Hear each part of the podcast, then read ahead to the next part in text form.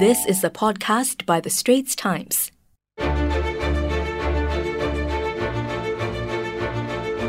Welcome to Power Play, a new series which is part of the Straits Times Asian Insider podcast channel. I'm Carissa Yong, ST's US correspondent based in Washington, D.C. And I'm Danson Cheong, ST's China correspondent based in Beijing. Together, every month, both of us will look at various facets of the US China rivalry and its implications for Asia. So, to kick this first episode off, we're going to look at climate change. So, Danson, um, here in the US, it looks like the Biden administration's messaging is that America is back and America wants to lead the world again in combating climate change. So, what the US has done is it's pledged to halve its greenhouse gas emissions by 2030, and this is based on 2005 levels. And it also wants to be carbon neutral by 2050. So, America says that it wants to cooperate with China to help the world transition from fossil fuels to renewable energy. But there's also a lot of skepticism in America over whether China is being genuine in its desire to fight climate change because America sees that China relies a lot on coal and also is exporting coal overseas. Yeah, that's a paradox, right? Yeah, it's a bit of a paradox to grapple with because China is leading in some areas like solar and wind energy and electric vehicles, but at the same time, it's also still heavily dependent on coal, and coal's been called the dirtiest fossil fuel because it puts out the most CO2 per unit of energy. So I'm curious about how China sees America's climate ambitions. Are they seen as something to browbeat China with? Because some of the emails that I get from ST readers in Singapore, they say that America is being hypocritical since it's the world's second largest greenhouse gas emitter. And it's actually ahead of China if you count emissions on a per capita basis. So how much does China view climate change as an area for cooperation? Uh, you, you know, I think you're right, Carissa. I think what has become increasingly clear is that uh, climate change has become this new arena for both uh, U.S.-China cooperation and competition. Uh, you know, you raised uh, very good points about the skepticism over China's climate goals and you know its spotty record, and I think you know we'll get to them in the course of this episode.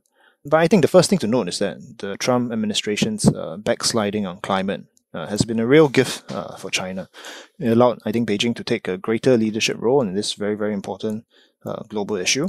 And uh, in many ways, uh, President Xi Jinping has, has attached his own personal signature to China's latest climate goals.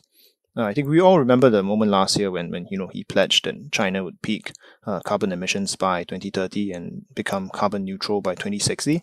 And you know, for the world's uh, you know largest emitter of you know carbon dioxide, it was it was a momentous goal that they set. But of course, as you rightly point out, you know there's been a fair bit of skepticism over whether uh, China is actually serious uh, about meeting these targets.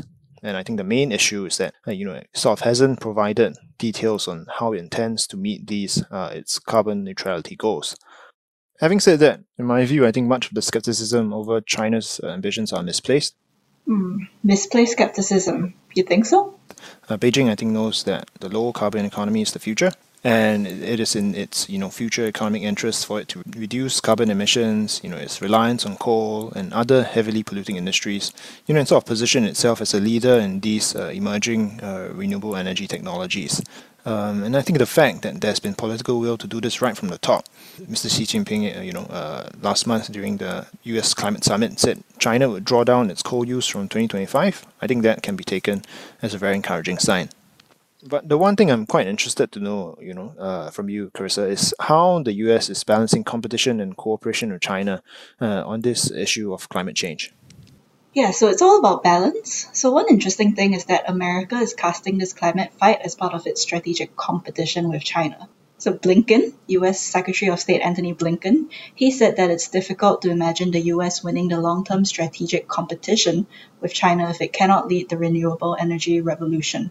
So he's talking about competition and he says that America has to catch up with China so it can shape the world's climate future and create jobs for Americans.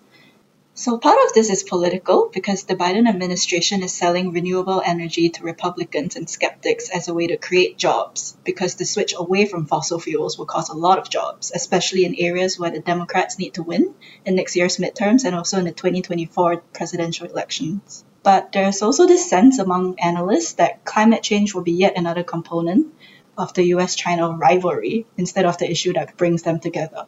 So is there this, you know, same sense of rivalry in China, or is this more like an American insecurity at being outcompeted by China. Here in Beijing, I think China's climate ambitions and goals are positioned as something that China needs to do for its own sake. Uh, like I mentioned earlier, uh, Beijing can see the economic benefits, uh, you know, in its low carbon transition. And I think in some ways it's in a very comfortable place. You know, China is the world's leader in green energy. It generates something like double the renewable energy than the US, and is the world's largest exporter of solar panels. So officials sometimes bristle at comparisons with the US here. Um, there's a view that while Washington has been moving backward during the Trump years, uh, Beijing has been making progress. So now the US must first catch up and get its own house in order before it can criticize China. Yeah, Blinken himself says that the US must get its house in order so that it can compete with China. That's it. With all that has happened between the US and China over the past few years, I think China also recognizes that climate change is one of the few areas in which both sides can cooperate you know, which could, in theory, uh, prevent or try and uh, put a flaw under uh, other parts of the relationship. We saw some of that when climate envoys Xie Zhenhua and, and John Kerry met in Shanghai last month. Uh, I mean, you know, what a surprise that meeting was. I don't think there was a lot of optimism after initial talks between US uh, and Chinese diplomats in Alaska earlier this year. Um, but the fact that you know uh, during the Xie uh, Kerry meeting last month, both sides could come together, uh, issue a joint statement, and identify areas of cooperation, I think shows that Beijing is very very keen to turn uh, climate into a space where both sides can cooperate. Now, if you like Power Play so far, please subscribe to the Asian Insider Podcast channel on Apple Podcasts, Spotify, or Google Podcasts. Like us and rate us back to ST's US correspondent, Carissa Yong, and China correspondent, Danson Cheong. So, actually, competition between the US and China might not be a bad thing when it comes to the climate because um, I spoke to some analysts and they said that the US and China could be in what they said was a race to the top, which is they compete with each other in a way that strengthens the planet's climate protection. So, for example, if the US manages to turbocharge its electric vehicle manufacturing and sales, it can compete with China for the overseas market, and that can bring the price of vehicles and batteries down and also make them more readily available. And if the US and China also both continue to set bolder climate targets, this might encourage other countries to do the same. So it's sort of like a positive peer pressure. Well, Carissa, the idea that both sides might be in a race to the top is not a bad one. I think everyone would benefit if the world's two largest economies, uh, you know, began competing to develop better green technologies. But there are also issues where Asian countries might once again be caught between the US and China because the US has said it will call out countries, and it used the words call out, that rely heavily on coal or invest in new coal factories, and this is definitely a reference to China. So there might be pressure on some countries that are involved in coal projects under the Belt and Road Initiative to rethink them, and this might include Vietnam and Cambodia. But I think what China needs to do now, if it wants to cement its image as a global leader in fighting climate change, you know, is to first lay out a plan for decarbonization uh, to demonstrate that it means what it says. And you know, as uh, China at this point, you know, continues to develop coal-fired power, you know, which uh, climate analysts say will only make its carbon neutrality goal more difficult. It should set a moratorium on new coal plants, set a cap on coal consumption, and also stop financing coal projects in other countries under the Belt and Road Initiative. You know, they're not easy tasks. For example, uh, you know, Beijing will have to create millions of new jobs for workers employed by the coal industry. But if it fails to do these things, you know, its climate ambitions will continue to be subject to questions from the global community and leave Beijing open to criticism from Washington. I think all these are points of potential friction, um, but the hope is, you know, as we get closer to the UN COP26 climate summit later this year, that China will start to flesh out some of its plans. Well, I hope so too, Danson. Well, that nicely wraps our chat up. You've been listening to Power Play. I'm Carissa Yong. And I'm Danson Cheong. Do check out our bylines in the Straits Times online. We also have links in our podcast text description below. And don't forget to subscribe to the revamped Asian Insider podcast channel on your favorite audio apps Apple Podcasts, Spotify, or Google Podcasts as we roll out new programs weekly.